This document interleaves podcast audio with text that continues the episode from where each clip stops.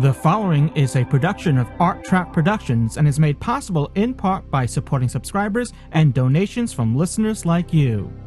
This episode brought to you by Audible. Get a free audiobook download at audibletrial.com slash British Sci-Fi. Over 85,000 titles to choose from for your iPod or MP3 player. This episode also brought to you by Doctor Who Podshock, the premier international and oldest Doctor Who podcast. Check it out at podshock.net.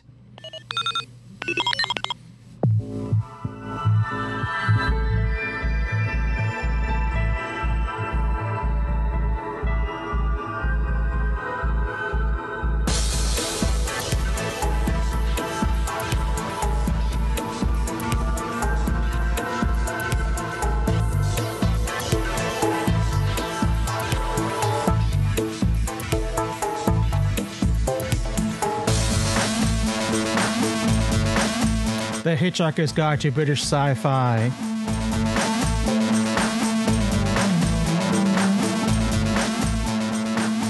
With Dave Cooper and myself, Louis Trapani.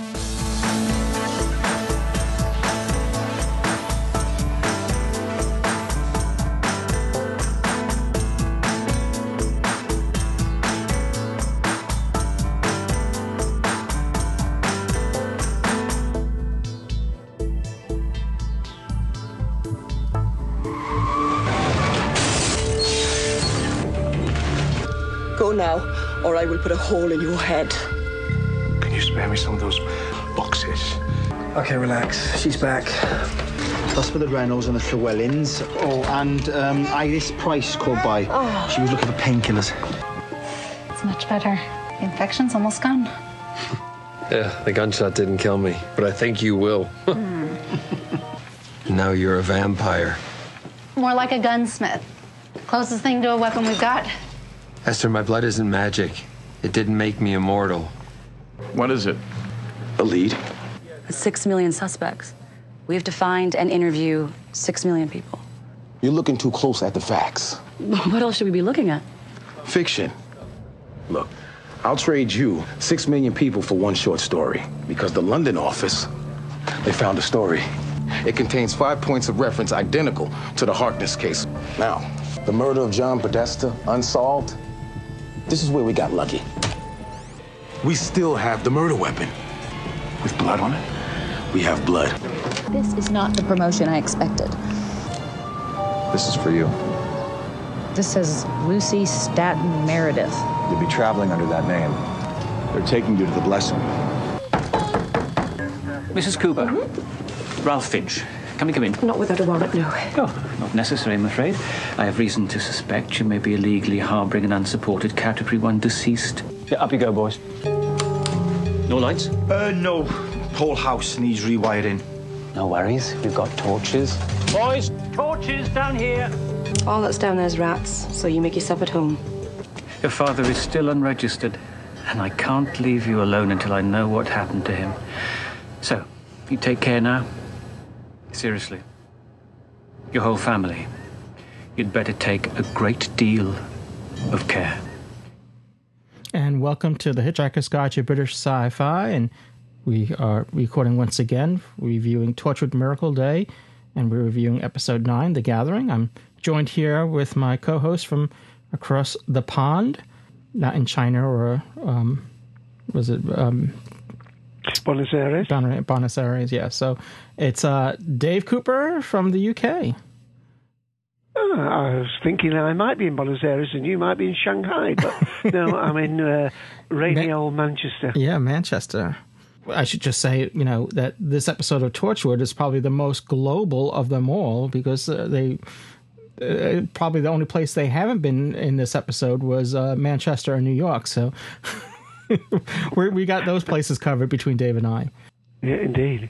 As you can see, we're here and we're speaking about Torchwood Miracle Day. This is episode nine, and we've been doing this for, well, since Torchwood Miracle Day began. We've been reviewing each episode on Hitchhiker's Guide. So, uh, welcome back. And if you listen, if you if you made it this far, you know that maybe things are um, turned around. And if I, I know the series was lagging a little bit in the middle, and but I, I think it's picked up since episode seven. I would say. Well, I guess before we go any further, my customary warning. Spoilers. Spoilers. Again. Spoilers. Spoilers. Spoilers. Spoilers. Spoilers. All right. Well, we would had shown we would have had some spoiler clips from Torchwood, but I don't think they've ever said spoilers in Torchwood. So all, all those spoiler clips come from Doctor Who. But it's uh, Torchwood is a spin-off, so it's all related. So we're recording this on September 11th of 2011, the 10th anniversary of the September 11th attacks in the U.S. And well, I mean, it affected the whole world because um, you know they were all different citizens uh, from different countries in the World Trade Center. So the reason why I bring that up is because I think Torchwood Miracle Day and, and also, well, Torchwood in general, I would say, is a reflection of life after September 11th. And I think uh, you can see some echoes of that in this episode. Uh, the Emergency Powers Act, you know, that was brought into place that allowed search of homes without warrants. Um, you know, it, it, certain liberties and freedoms have been curtailed because of um, the events of Miracle Day, and you know the same thing happened after September 11th in the U.S. with the Patriot Act and certain things that um, you know we took for granted, like going through airports without having to take off our shoes, were no longer the case, and now there are thermal scanners or whatever, X-ray scanners, whatever that will scan your body and God knows do what else to you at the just to take a flight from one from point A to point B, and these are the unfortunate measures that we have to come to. Someone else um, had um, posted a picture on Instagram of a flight that he had taken back in I think 19 I don't know 1989. I don't want to go off on too much of a tangent, but uh, it was a flight that was basically um, not too far from the World Trade Center, and there it's in the picture and all that, and that's just something that would never happen today because of restricted airspace and all that. But anyway, the point is that Torchwood is a, um, especially now with Miracle Day and, and, the events that take place here. I think uh, you can't help but noticing some of the reflection of the times in Torchwood Miracle Day. Indeed, uh, one of the characters, the one played by John de Lancie, the Ellen Alan Shapiro character, mm-hmm. even he says, uh, you know, the one of the characters says, you know, one by one they're dismantling our rights, as it were, and the point is that has much more believability uh, in a world where we've undergone such, you know, radical changes and assaults on your everyday freedoms and so on that um, it almost pays to be paranoid nowadays. Uh, what, I mean, a lot of people that think one day being paranoid will be right, but um, it's certainly. Um, we've always said this, haven't we? With uh, with Doctor Who, uh, if you go even back to Cowboys or whatever, uh, they've always reflected the, the the decade in which they were produced. Probably the most um, clear views of those were if you ever watch anything that was uh, made in the 70s. I mean, the stamp with the 70s all over them uh, are, are, the 60s indeed. So um, ev- yeah, every writer yeah. that brings stuff to the screen is is um, without the, almost subconsciously it, it, reflects the not just the actual you know the, the the the slang words that are appropriate of the day, but the underlining mood in society and. Uh, the idea of uh, you know there are levels of government, there are levels of uh, society and organisation which uh, we rarely see anything of. You know, the conspiracy theorist people just have a ball uh, with it all, but uh, it makes a series like this seem that much more plausible. Well, it, I mean, you would you couldn't even imagine maybe the series taking place in the 1960s. I mean, the 19, it, it would be a whole different thing then. I mean, we were in the Cold War, and it's a whole different atmosphere. And again, like you said, that's reflected in those times, and the times that we live in now are reflected in the fiction that we see here, and even um, um, Dane's, you know, his background and having him as a character just this week I had posted a uh, someone had uncovered this Jim'll Fix It uh, segment with Mark Hamill from 1980 that he was promoting Empire Strikes Back. And uh, if you're not familiar with Jim, Jim'll Fix It. It's um, it's a British like children's show, right? It was aimed, aimed really for yeah. children. And he would I the, the, one that I most notably know is the one with um, I think his name was Gareth Jenkins, and he was uh, was given the wish to, uh, and it was the, the, current Doctor was the sixth Doctor on Doctor Who, and he was given um, the wish to uh, appear in an episode of Doctor Who, and it was like a mini episode they did for this uh, Jim'll Fix It show, and he gets to uh, he, he he's dressed as Colin Baker, and he's well he's dressed as the Sixth Doctor, and he appears on the TARDIS with the actual Colin Baker Sixth Doctor. But anyway, getting back to um, what I was going at with Mark Hamill, someone had uh, commented on my posting saying that it was kind of creepy the way Mark Hamill was so friendly with the kid and it was like an eight year old kid and all that and it's just like a reflection of the times that we live in that you know back then you wouldn't have even thought of him being you know overly friendly or creepy whatever but now you know it seems like a, it's a shame that you know we're in a different world that we have to like worry about you know why is this adult being so friendly with with children you know? And now you have a character like Danes in the series and it, it seems like we're reminded of that all the time. Well well whole societies have lost their innocence lost their innocence really. I mean uh, but uh, Yes, I, I, think we don't. We, I mean, the Torchwood story uh, is being depressing enough at times. We don't want to depress our audience further. No, no, no, but, no, no. Uh, so, well, but I, I, do, I do take the point. I think you made the point uh, so eloquently last week that um, you know you, you can find grim enough details in one's own personal life. Well, that's the whole thing. Specifically, yeah. uh, you, you do want escapism. I remember when I, I, used to be a big fan of Buffy and Angel, still am in effect, but I remember Angel going to a very dark area, but not just for three or four episodes, for like a whole season and a half, as it seemed. And they were losing viewers by the dozen. And it wasn't because it, they weren't great dramatic stories, and it wasn't because of uh, David Boreanaz, uh, what his name is, uh, uh, slightly wooden acting. Uh, it was basically because it was becoming uh, overly uh, depressive without without any illumination of uh, fun. I mean, I think there's.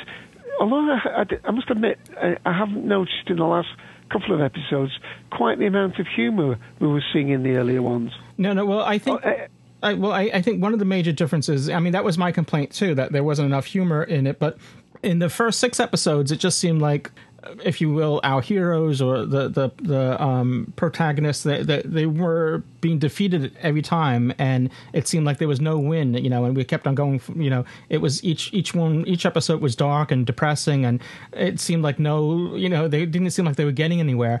These last few episodes, at least now we have a sense that we're getting somewhere, and we're going somewhere where I, I felt uh, we, that wasn't the case before. I mean, now I'm sort of at the edge of my seat waiting for the next episode, and the first six episodes that was not the case. So I think that's part of the difference. Is um, but you're right. I, I see very uh, there's less humor in you know in this particular episode or, or the last few episodes. Yeah, there, there, seems to be less humor. Well, well, as I say, I mentioned the John de Lancie character. I mean, he, he uh, uh, Alan Shapiro, he's brought some back into it. Mm-hmm. But even as uh, as recently as the last episode, when we thought as though we were really progressing up, you know, on a, a steady climb to the, you know, the climactic, hopefully, ending of it, our hopes were dashed somewhat when, uh, you know, Gwen was repatriated to the the UK and uh, Captain Jack's shot and sprawl mm-hmm. on the back of the car. This was how it was left last week, and uh, Esther's driving, not really knowing what she's going to do. Yeah, and suddenly we think, and um, and and Rex. Uh, has had to go back into the CIA and, and cover for them, and uh, the, the the the mole within the CIA seems to be dashing uh, all their plans and uh, you know sabotaging things. And uh, we're thinking, blimey, we're, we're almost back to the beginning. We, we've come almost full circle. So um, uh, uh, there was a real sense of progression. Anyway, this is the episode we're talking about, uh, and I thoroughly enjoyed it. And I thought there was an awful lot in it. I feel as though we could have. It's episode nine. I feel as though we could have got here in six episodes.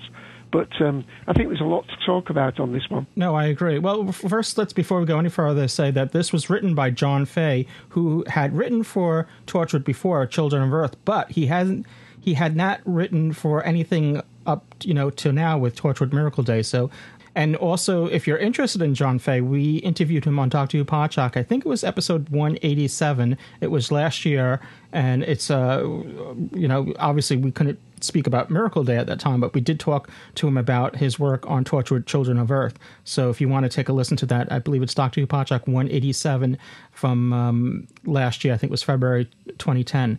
So uh, if you, but it's it's good to see. You know, in a sense, this episode had that same momentum and um, that I felt with Children of Earth. It had that same feel I felt in this episode where there was lots of you know cloak and, cloak and daggers and you don't know who's what. For instance the, the spy across the street from gwen's home we, don't even know who he was or at least i'm not sure if he's working for the families or he was you know obviously he has pictures of jack yeah, so I, I would have to imagine I, I guess it's for the families since they want you know they want captain jack but it, again, it, it just there are lots of layers here and lots of things going on and overlapping, which kind of reminded me of, um, like I said, Children of Earth. Uh, the good thing about that, I thought, was you know Gwen had a good uh, uh, explosive start with Gwen. Although I thought she was rather rash after she shot the um, the you know the surveillance camera to take her hood off. But that was obviously so we knew it was her, not River Song in the car. Oh, sorry, wrong show. And um, but the point is, I'm thinking she's a little bit uh, careless. She's so wrapped up in her father, she's not noticed she's being watched. And then we get the point later on where uh, she rings this, and the man answers the phone. He said. Uh, mm-hmm. Uh, where's my car keys? And all the little thing, and then Jack's there. And in a short line of dialogue, uh, when he when Captain Jack's giving him the option of uh, you know killing him, well not killing him, disabling him, or him drinking the retcon. Uh, mm-hmm. for, you know, Liquid, forgetful thing. Yeah. She, yeah, she already says, and I've done it to you a few times before. So I'm thinking, oh, right. So she wasn't oblivious to him watching her. She was just neutralising him every time she needed to, because obviously, if she if she got rid of him, they'd send somebody else in his place. Yeah. So you know, I was far from thinking that she'd basically, you know, gone into protecting the family. Uh, like she says when she's talking to her husband early on, these, um, you know, first time they set up these camps, we all stormed and project, uh, p- protested. This time we're all too busy taking care of our own family. And I was thinking, oh, perhaps Gwen's doing that. She's she's losing that. I mean, when the lights went off, I'm thinking, well, if I was her, why is she grabbing for the guns, expecting the door to be kicked down? Instead, Rhys is saying, you know, it's time for a bit of hanky panky. You know, it's uh, lights are out. Exactly. Yeah, I think they handled that very well. They did that. They played that very well. I, before I, I, I, got sidetracked with John Fay, I, I, want to say this was also directed by uh, Guy Fur- Ferland, who yeah. I, believe has directed before for um, Miracle Day. And as as you mentioned before, John de Lancie is back, and Teddy Sears is back as the blue-eyed man. But though I don't think you know we only have one more episode to go, but I don't think we're going to see him again since he did say to Jilly that he we won't meet again. So I'm assuming we probably won't see him again. Though again, everyone's been telling Jill, Jilly Kissinger we won't meet again. I don't know. I I think I would get very paranoid. You know, you're given a one-way ticket and people are telling you, oh well, we won't meet again. yeah, uh, uh, the guy Furland, he he directed uh, episodes uh, five and six. Five and six, okay. of Live and Middleman, and I think that was the one we almost said could have been a two-parter. Uh, mm. it, it, flowed. They, they flowed yeah. very much into uh, one of those because it was straight following the death of Vera at the end of five and straight into six.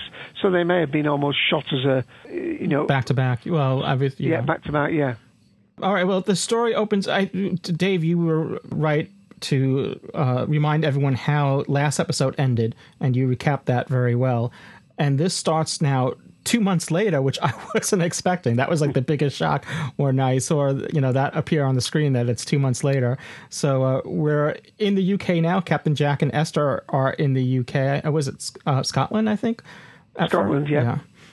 Still part of the UK. Yeah and uh, Rex, like I said, this is the most global one. Rex is in the U.S. and uh, um, working in the CIA, and then uh, um, Gwen is in Wales. But uh, eventually, they they start globe trotting all over the place.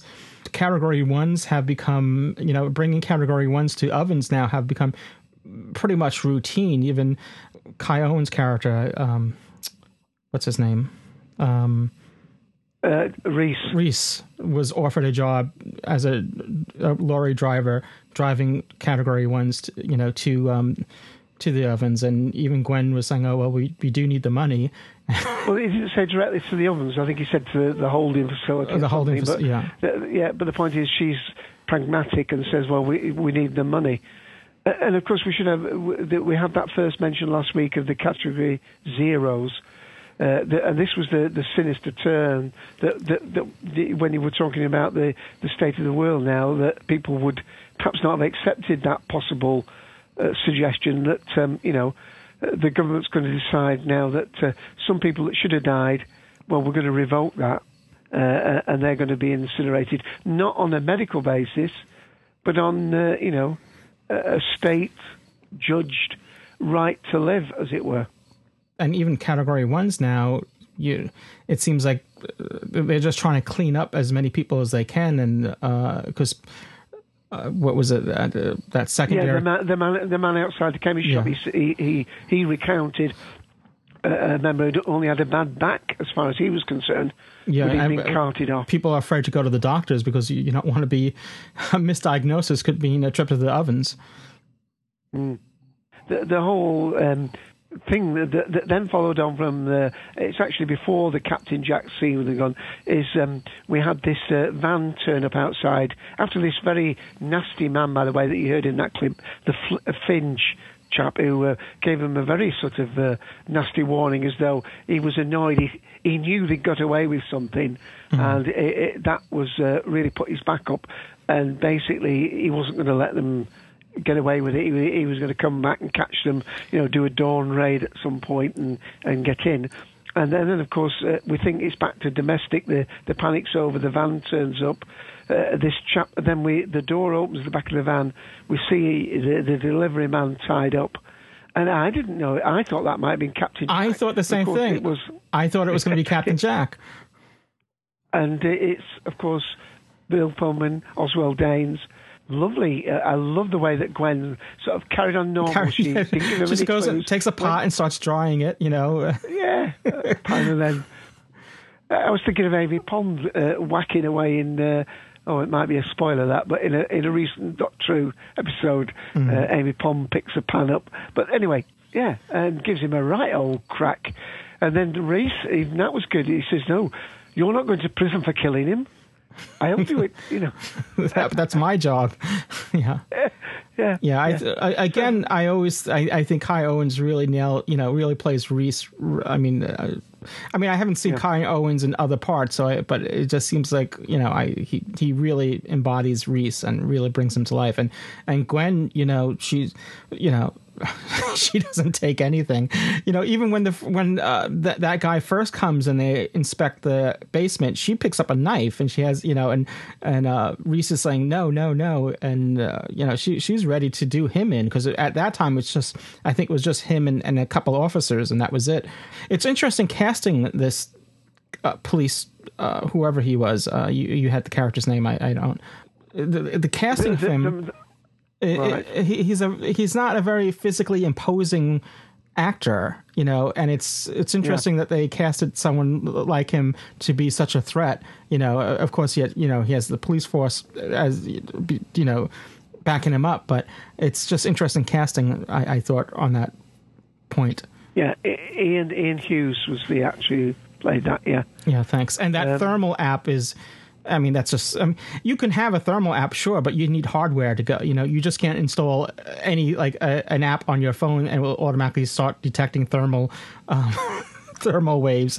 You you need some Yeah, sort of hardware as well.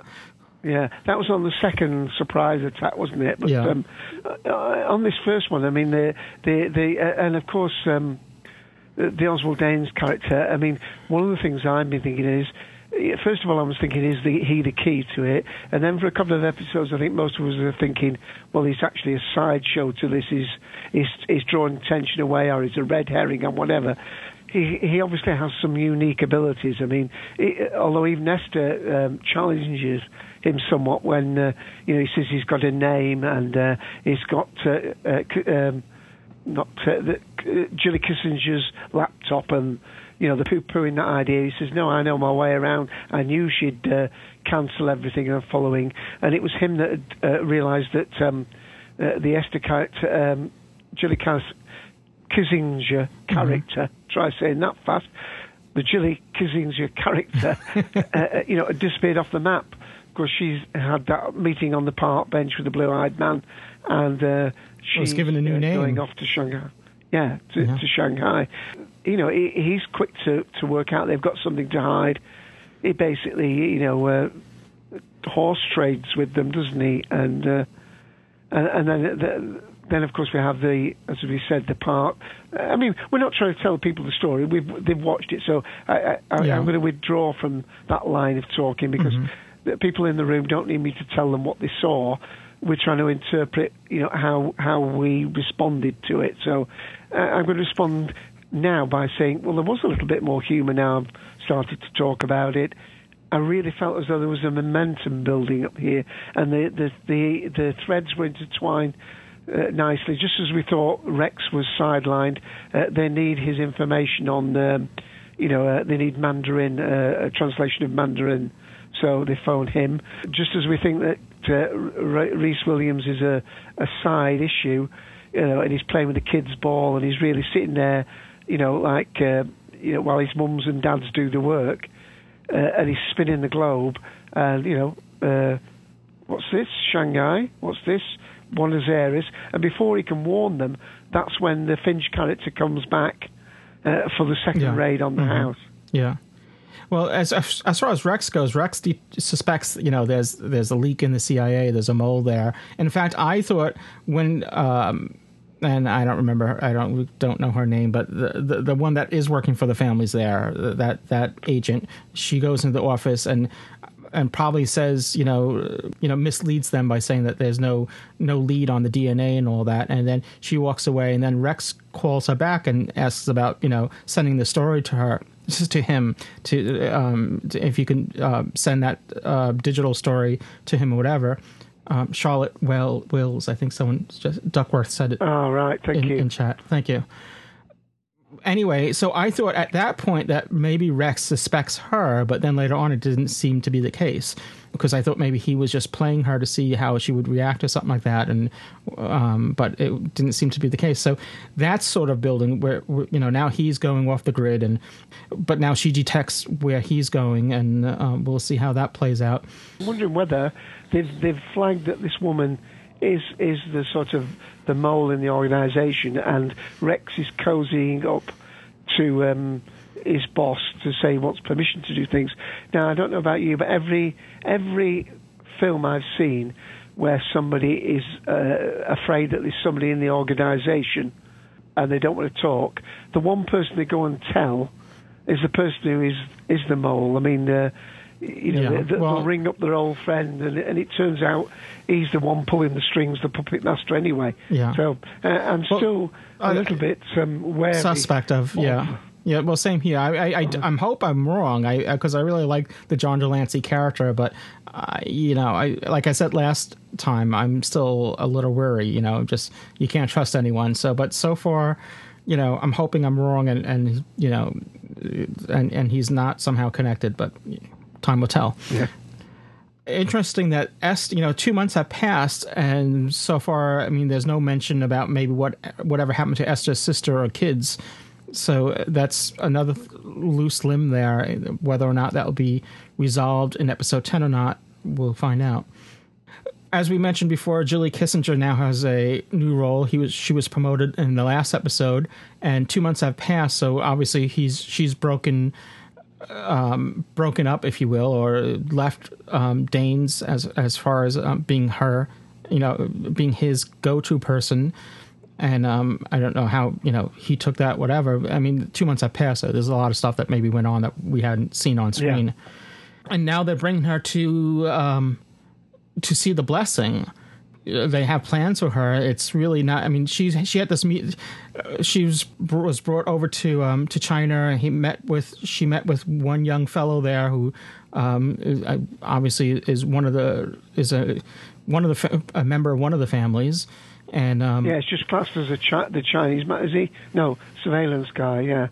Yeah, No, and- I mean, he, he. Well, I don't know what Yeah. his, how they termed his character, but you know, he was there with the cell phone and um, was you know when when Julie Kissinger introduced herself as her name, you know, using her name, she he said you failed the first test, and you know that guy.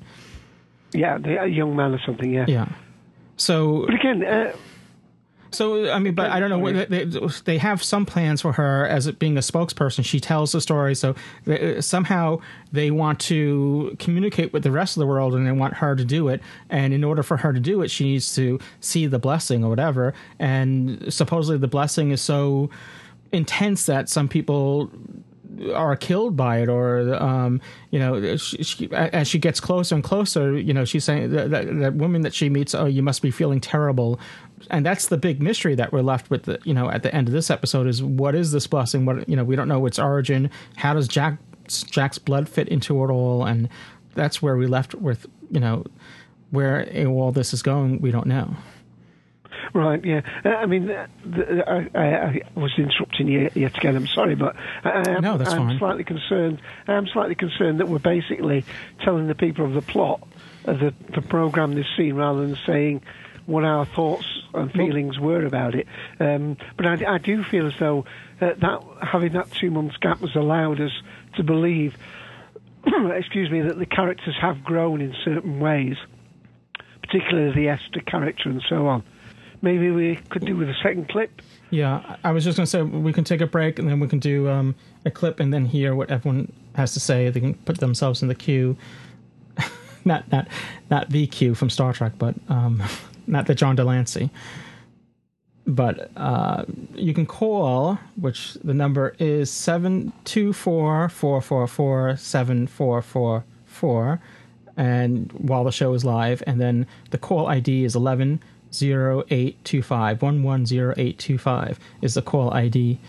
What we'll do is we'll take a, a quick break and we'll remind everyone about Audible, which is the premier provider of, of digital audiobooks. They have over 85,000 titles to choose from, and that spans all different genres, including science fiction and fantasy, but also business, thrillers, romance. They have it all covered, and their titles play on all different types of devices, including iPhones, Kindles, maybe even that thermal device that that character, you know, had in this episode. Androids, over 500 devices for you listening anytime, anywhere, similar to this podcast. And for listeners of this podcast, for listeners of Hitchhiker's Guide to British Sci-Fi, Audible is offering a free audiobook download with a free 14-day trial, so you have a chance to check out their service. And even if you decide it's not for you, it's um, you still can keep your free audiobook. So to get your download, to get your free audiobook, download it at audibletrial.com slash british sci-fi again that's audibletrial.com slash british sci-fi and there's no hyphen in the sci-fi just one word for your free audiobook. And as always we like to uh, make a recommendation or a referral. And we since we've been reviewing torchwood we've been referring tor- uh, torchwood titles.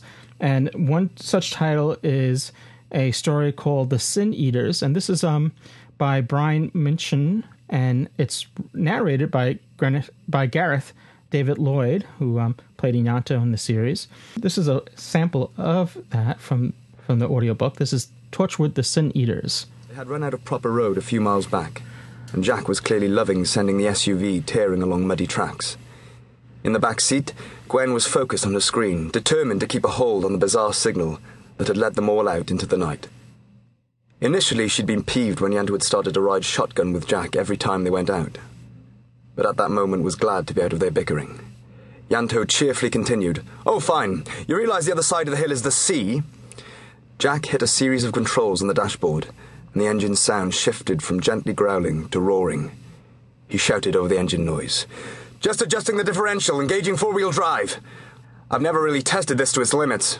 Gwen had learned from Rhys to worry when a man starts speaking like Jeremy Clarkson. With a screech of wheel spin, the SUV leapt forward, charging up the dark hillside, stone and mud flying in its wake. Not that Gwen minded. It was late on a cold summer night, and she was desperate to solve a mystery that had been outrunning her for days. She'd noticed the bizarre rift readings by chance, and then had been astonished to see them repeated night after night. Whatever it was, it blasted into the sky at precisely 2 a.m. Always on the coast, and it never lasted for more than ten minutes. Each night she chased them in vain, but this time Torchwood had been prepared, and she was all for Jack doing his impersonation of Lewis Hamilton if it got her to the source before the signal faded. Gwen vaguely remembered the paths through the woods from when Rhys had taken her for a picnic on the beach when they were first dating. Rhys hadn't realized it was a nudist beach, which had certainly made the backgrounds of their photographs interesting. Jack yelled, Someone open the gate! Before they could react, he went on, Change my mind! Ever wondered why the SUV had such a big bumper? Bang! The fence went flying. They were accelerating towards the top of the hillside now, the coast opening up below them.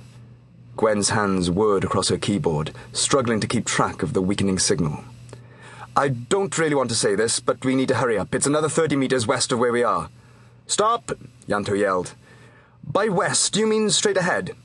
They were meters away from a steep cliff on the edge of the choppy sea.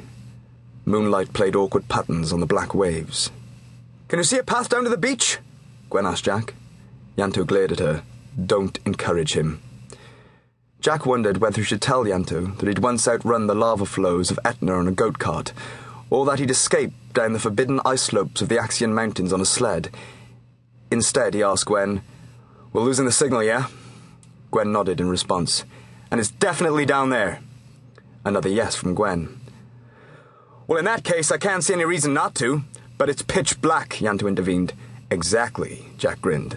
Nothing to worry about. And they were off, careering down the slope like a triplet of turbo powered lemmings. That's a little taste of it right there. That's uh, Torchwood, the Sin Eaters, and that was Gareth David Lloyd, who plays Ianto, but he's also obviously narrating the whole story there, so he's taking on all the characters there and that could be your free audiobook. Uh, anything that you like that Audible has to offer can be your free selection. And again, to download it, go to audibletrial.com slash British Sci-Fi for your free audiobook. Again, that's audibletrial.com slash British Sci-Fi. And if you're driving or you're unable to uh, remember that URL, simply go to either arttrap.com or podshock.net and you can find the link to the offer there. And now we're going to return to our review of Torchwood Miracle Day, and this is episode nine. Where it's ten episodes long, so we're at the we're, we're at the climax now, and it's only one more episode to go. So this is um, Torchwood Miracle Day, episode nine, The Gathering. We have a, another clip from that, and then we're going to hear what you had to say. So please put yourself in the queue. We want to hear what you have to say about this episode of Torchwood, and um, not just maybe this episode, but maybe um, maybe past episodes of how you feel, you know, where the series has come and gone. Is the shopping? I realize this might be something of a surprise, but. What's going on? I've been told that you have certain information that I need. What do you want? Jack Harkness. Oh my God. Oh my God. Oh my God. I know. Oh, oh, I know. Hey, I thought you were better. I'm fine. I am, but don't worry. Jack, you once asked me for help. Tell us what you know. PhiCorp gave me an assistant, a woman called Jillian Kitzinger, and in my crate over there, I have Miss Kitzinger's laptop. For God's sake, is that it? One man's name keeps reoccurring Harry Bosco. Harry Bosco isn't a man. Harry Bosco's a process. What's she translating? What's she mistranslating? Because the three families changed their name, now Jilly's changing words? Maybe they're connected. Once upon a time, there were three wise families, and they went out into the world. One family took politics, one family took finance, and one family took media. So, what do you want me to do next? Stay in your hotel and wait. When we're ready, you'll be taken to the blessing. I hope you survive. Sir, what do you mean by that? Some people die. The blessing, it kills them. He didn't say it's a blessing my life was saved. He said the blessing saved my life. They mistranslated it on purpose. It's in Shanghai. The blessing's in Shanghai. Then why'd they burn down the blood bank in Buenos Aires? I mean, why burn down the blood bank at all? We don't even know what the blessing is. Maybe it's some sort of ritual. Maybe it happens in both cities at once.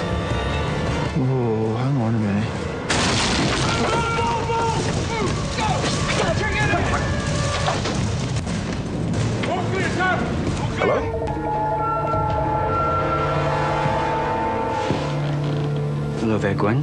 Hello. Hello. and just before you go to anybody, uh, let's just let me just uh, read. Um, Duckworth says uh, the story has been a lot of false starts and dead ends, uh, like a real investigation. But Torchwood is now circling closer to the family, uh, or the three families. Um, we didn't really discuss what um, we thought of the actual uh, blessing ourselves when. You know, we actually get to see it. I mean, I'm not actually sure what I saw, uh, Lewis. I mean, Yeah. it wasn't the fact that there was this great rock cavern, towering rock that seemed, as as was described, went all through the earth. But there seemed to be, they can't have been rocks because they were they were like floating like anti gravity? Almost like blood cells round it. Well, that, that's what I thought it was. I thought it was blood, and I said, and I said to myself, that can't all be Captain Jack's blood. Even Captain Jack said that they can't really replicate it. It doesn't really do, you know, it has no special power or whatever. So that's the big mystery here: is what's what's his blood got to do with it, and and how does that fit into it all? And and I and I'm assuming that this corridor that goes through the world is causing the morphic field because that's what Jack was looking for. What was causing the morphic field? Uh, and uh, so I imagine that I, you know, well, again, it's still a mystery. And then alien technology is going to have to play a part in it somewhere because, uh, I mean, what they've done is something beyond human technology. And, and so, you know, somehow that's going to have to play into it because I think if it just turns out to be, oh, well, this is just some mafia families that have just gotten ahead of themselves, uh, we might be a little bit disappointed that, you know, that's, that's what it all came down to. it really was uh, stunning the way they did it, and uh, I for one was was intrigued. I wasn't expecting anything like that. Uh, and we've been one of the things we have been complaining about is that there doesn't seem to be enough aliens in this series. Well, um, it, it, certainly didn't look natural. This uh, this phenomenon that they were staring at. Yeah, yeah. I mean, it reminded me of you know, like when you see bats entering the cave, like uh, at night. Uh, you know, when bats enter caves and all that. That's what it looked like. But obviously, this was like, like you said, it looked like blood, and you know what that's all about. We don't know. It's uh, but going back to I think what you had said earlier and what we had said before was um, this whole Torchwood series. It seems to me that the first six episodes probably could have been condensed to three, and then um, the last three would have been you know maybe it's or the last four seven, eight, nine, and ten. So maybe. Um, you know, it, maybe seven. Maybe if we if this was um, seven episodes or six episodes, it might have worked better. But there was um, something in the middle of the series. It, it seemed to start dragging a little bit, and uh, the- now I think since episode seven, it's really propelling forward. All right, well, let's get to Okay. um, our callers. We have uh, Davros eleven seventy nine. And I'm going to say welcome back because he was on Doctor Who Podshock earlier today. But welcome to Hitchhiker's Guide to British Sci-Fi, Davros. Thank you. Oh, yeah. So wh- what's yeah, we hear you. What, Yeah, what's we hear you. what's your Okay, take great. on this episode? One of the first thoughts that hit me watching this episode and seeing how they portrayed Jack um, the way they did, I, I got this feeling the whole time that uh, we now have an American doctor. Because it, it reminded, it took me back to Chris Eccleston's first episode when Rose was talking to him about, uh, so you think the world revolves around you? And he says, yeah, I do. And I think now the world's revolving around Jack Harkness, and we've we've got an American actor playing a doctor-like role, and I I, I thought that was really really kind of weird, but just how important Jack is, like his what it is about Jack is controlling everything that's happening to the entire world in this whole Miracle Day thing. I mean, I can't speak for Russell T Davies, but I, I think part of the the idea beti- behind Torchwood is to was to do something where he could do a Doctor Who like storytelling, but without the limits of Doctor Who. In other words, not being restricted to just family content and to go a little further and darker and um, and I think that's so. I, I I think people had made that comparison early on, you know, with uh, especially since uh, even though he didn't regenerate, he couldn't die. So it was sort of like that same thing, you know. Uh, Captain Jack was analogy of of the Doctor. He even was keeping the hand of the Doctor in his, uh, you know, by his desk, you know, at one point and all that. So. Um, you know, he's had that vortex from the, tar- the from the TARDIS engulfed into him, and um, and it's keeping sustaining him and all that. So yeah, there's I think there are some parallels there. Though I'm not sure. John Barrowman is. Uh, I don't know if he's. Uh, I, isn't he Scottish? I, I think he, he, was originally. I think he was. Wasn't he born in Scotland and then brought over to yeah, U.S. he's got Scottish. At least one Scottish parent. Yeah. Yeah, I think I think that's what it is. I actually read a bio on him, and he was he spent time in America and was raised in things, but he was born overseas and mm-hmm. thing and things like that. But yeah, I, I think it's it's cool. I was I wasn't making a negative comment about that. I just think it's really cool that we have somebody uh, basically as important in the world as the Doctor, and he's not British as as far as his accent, the way he speaks. And I just never thought I'd see something like that out of what became what you know originated as a, a UK based show. So I actually thought that was kind of cool. Mm-hmm. He he does try to uh, do a London accent there at one point where he's He's he was visiting from London. I wasn't sure if he was trying to pull an accent or not.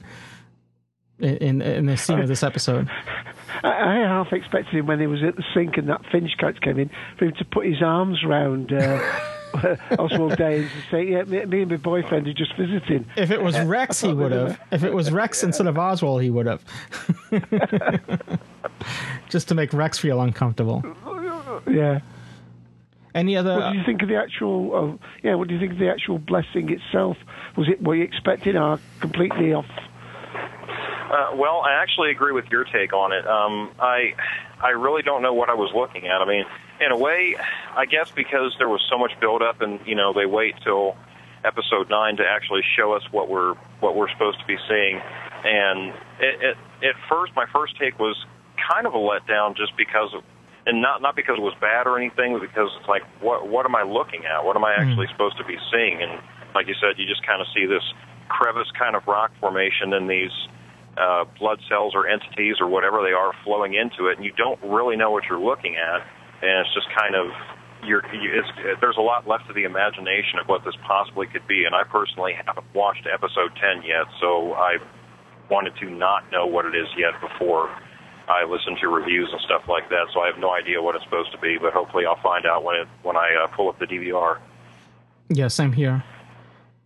Yeah, I think we. I think for the most part, if I, uh, I think a lot of people were probably disappointed, or because there was so much build up to it, and now that we see it, there has to be more to it than what we're seeing. You know, be it you know not, not maybe um, visually, but maybe something. You know, obviously there's some sort of effect that that it has on people. What causes the fact? Yeah. I mean, even even the families don't know if it's alive or not, and they they they seem to be a bit mystified by it. Well, it obviously has some sort of presence, doesn't it? Because it, um, as it said, the, the people that die are usually. I think the the, the character said the the people that die are the ones with malicious or evil thoughts or something. So yes. it, it's selecting. Mm-hmm it's doing a selection process, isn't it, of some sort? Well, this there was a line which I don't remember what the line was, but they says uh, it's it's a reflection of themselves. They see them when they see the blessing. They they see themselves uh, something that along might those just lines. Be in clip three. Let's let's play it. Oh well, uh, uh, do you mind, Davros, if we play it while you're on the line? Well, yeah, and we'll come back. Not at all. Okay. Not at all. Love all the right. clips. All right. well, here we go. I need your permission to go off grid, sir. And I need to go now. Okay. What if you need backup? Well, then and only then will I contact you, sir. Minimum notice, because if we've got them all, I can't risk anyone finding us out. This could be the blessing. Good luck. I think I can get us in. What about Buenos Aires? I don't know. Which city is it?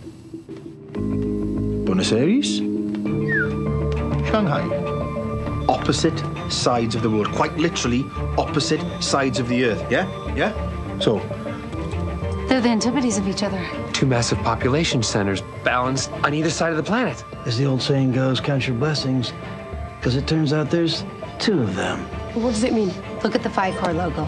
The letter Phi, circle with a line through it, it's been right there in front of us, staring us in the face all this time. A line through the world. The blessing. You must feel terrible. That's what the blessing does to you the closer you get. I've seen people look upon the blessing and end their lives. There's a brilliant truth about that because each and every time that person was hiding something vile. Isn't that wonderful? It's exhilarating. The damage it does. I wonder what you'll see.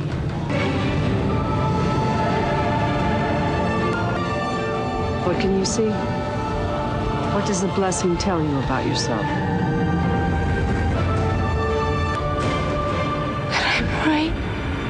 You idiot. You told me that was healed. You're not better at all, are you, Lucy? It got worse when we arrived. Can't say I've been to China before, so I'm not well versed in their customs. I never knew about that. Mm. Whoa. It's your blood. No wonder it's killing you. I think. I it's showing us the way. It's the blessing. It's somewhere over there. And I think whatever it is, it's calling you, Jack.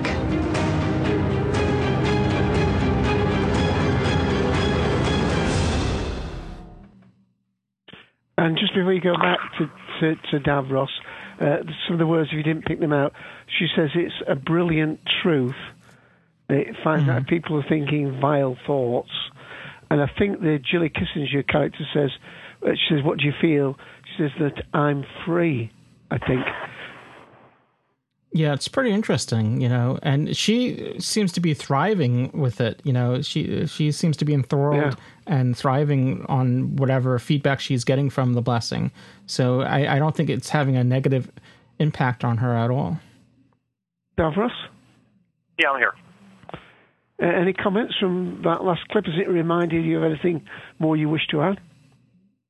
Uh, really, the only the only thing it reminded me of that that I was thinking at that at that moment is just uh, how much like of of the characters that that I've really enjoyed in Miracle Day. Uh, the two characters I like the most are ones I didn't expect to like the most, and that's Bill Pullman's character, and I like the Jillian character. I, I I love the fact that you know the lady is telling her that you know the the blessing affects people you know, in a very, you know, very distinct way, and a lot of them don't don't survive it, things like that. And yet here she is, and she's almost empowered by it, and you can just see the the utter just joy on her face.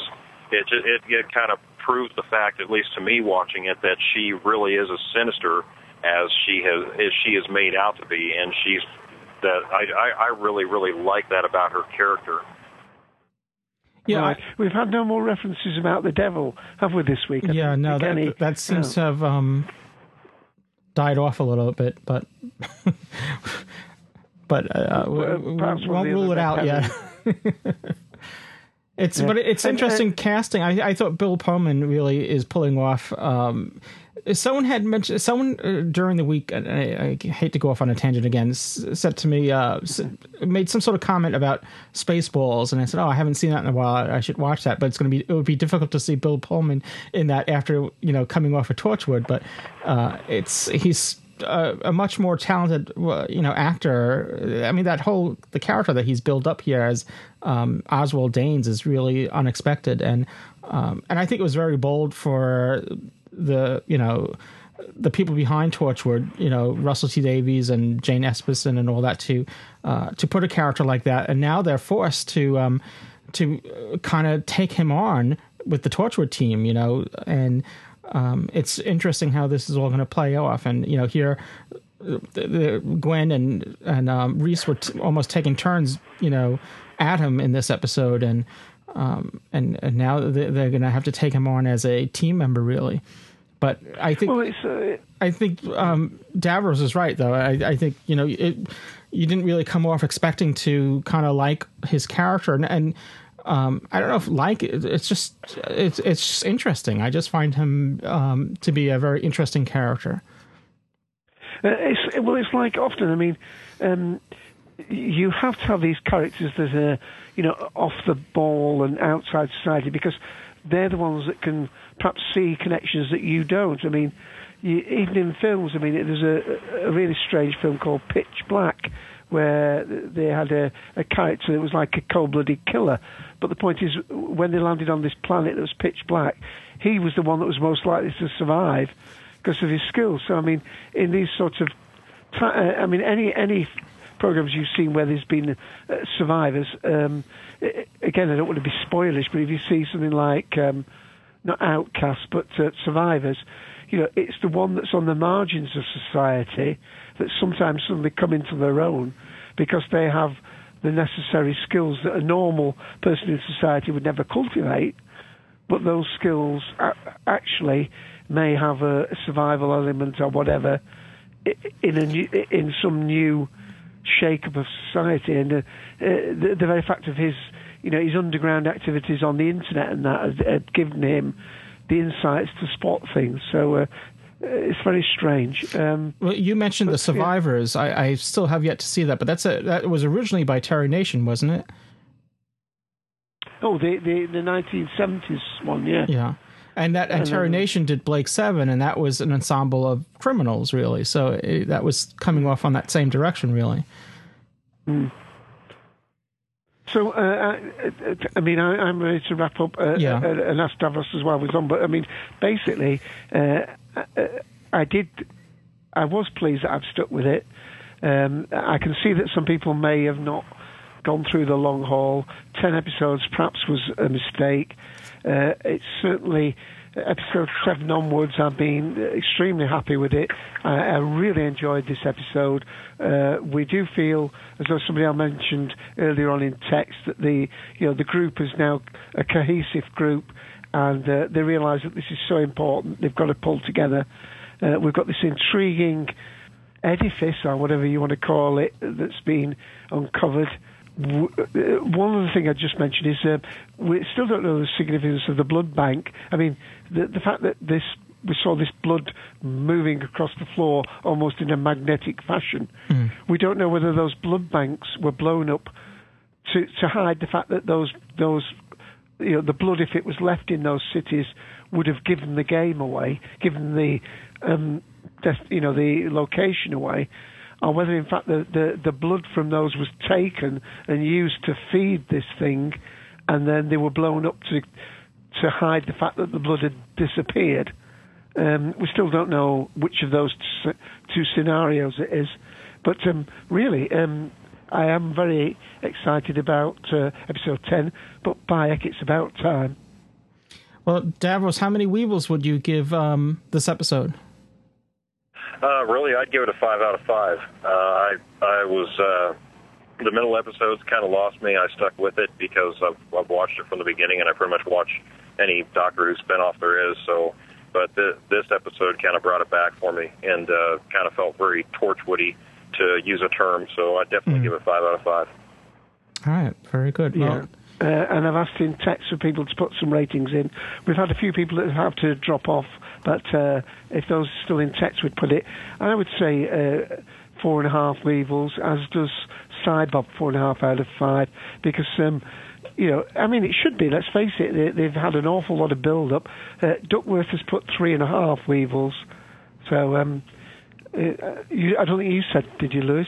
No, no. I my uh, what what my rating would be a four point five Weevils. You know, it, uh, mm. I I don't know if I, I would go to, to, a full five possibly, uh, but it's just where this episode's at in the series is really what pushes it to, to that level. Really, I mean, it's just a shame that it, it took this long to get there, but I think this mm-hmm. is really, to, to, me, this has the most feeling of Children of that I felt with Children of Earth than any other episode previous to this. And I think my highest rating before this was four. You know, I think episode seven and maybe episode one, I, I might have given it four out of five. So this I would have to push up to four point five Weevils, uh, possibly five. But I think four point. We, we, also failed to mention, or maybe we didn't. I don't remember, but uh, about Gwen's father. That we uh, we lose Gwen's father here, and uh, essentially they they say sorry for your loss. So. Um, eventually, you know, whether or not it happens in this timeline or whatever, but it's it's driving Gwen even further now. Now Gwen is more he just she wants to put this to an end because what they're gone through, what her mother went through, you know, trying to suppress the father while they were this house was being searched and all that. Um, what I'm getting at is there's, there's a very high emotional content here and, and, and it puts us on, on that level. And these are characters that we've come to sort of what uh, to care about to some degree and um, and and to see what they're going through and what life has come to. Um, it, it's it's really um, it's it's fleshed out very well here so I, I I think they did very well with this episode Yeah, Simon Bob was put in text, uh, Danes is a, com- uh, a complex, com- uh, complicated, but a very intelligent character. Uh, and th- those, uh, and I think he means, and those sort of characters are the most interesting to watch. And Duckworth puts looking at a reflection of yourself, uh, the staring into the abyss. Um, yeah, so it, uh, it was not what I was expecting, and as Davros has said, I mean, uh, flummoxed with somewhat, I, I'm not sure. Uh, I think the change character is more visual. Uh, uh, uh, but it, it, it, Dave can you just say the last line again say it well. you're, you're breaking up Dave Oh, uh, just just pause for a bit and then start again. Okay, start again. I'm not hearing you at all now. I don't know if it's just me or Davros. Was that? Were you hearing Dave? No, yeah, Uh, uh, I couldn't hear you. Yeah, both you guys broke up on on me, and then Lewis came back, and then now I think I can hear Dave. You know what happens? It's probably the the time we're recording in is right now. We're entering prime time, and I think everyone's you know charging up their Netflix account, and you know, and the internet is getting bogged down a bit. All right, well, we're we're wrapping things up here anyway, so we'll be back next week with episode ten, which I believe, if I'm not mistaken, is called the Bloodline. It's uh, it's the, The fi- bloodline, yes. All right, it's the final The bloodline. blood. Okay, so it's the final episode, and we'll we'll we'll review that episode, and we'll review the whole series as a whole, I guess, on that at that point as well. So that's next week at 7 p.m. We hope you can join us. Hopefully, Graham will be back, and Davros. I know we we kept you on long, so thank you for hanging in there. Thanks for having me. Cheers. All right. So um, I guess until next time, uh, any other any final thoughts, Dave? I think I've said everything I needed to say. Uh, If you listen to this and but skipped a couple of episodes of uh, Torchwood, try and catch them and watch them. I should also remind you, and also to remind everyone about uh, both Dave's and um, our other shows. There's uh, you can the the latest Doctor Who Podshock is out, which is a review of um, Night Terror. Is it? Yeah, Night Terrors. we just Terrors. we just recorded our live show. It hasn't come out yet of um, our review of um, the girl who waited. So that's coming out this week. And you can catch the Cultdom Collective. They've just reviewed the same episode, The Girl Who Waited, and that's at 2 p.m. on Sundays. So, uh, Dave, can you give the call out and the call ID for that? Yep, uh, we do it on TalkShoe like this, and it's uh, ID 54821.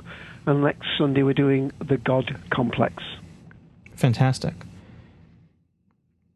All right. Well, I think, and obviously you can catch Doctor Who Podshock at podshock.net and also on iTunes. So I think that's going to wrap things up for this um, episode. Okay. Cheers.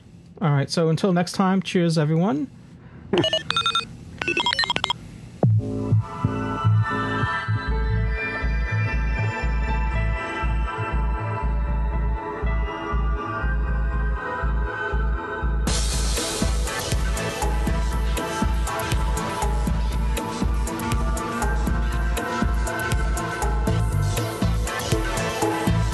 Thanks for listening to Hitchhiker's Guide to British Sci-Fi. You can send feedback to feedback at Hitchhiker's Guide to BritishSci-Fi.com.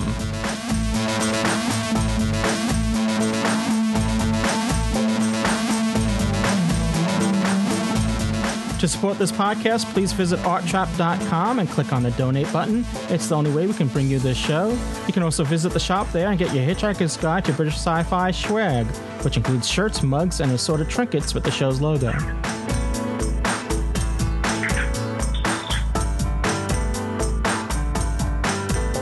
This has been an Art Trap production. You can visit arttrap.com for more on this and other podcasts.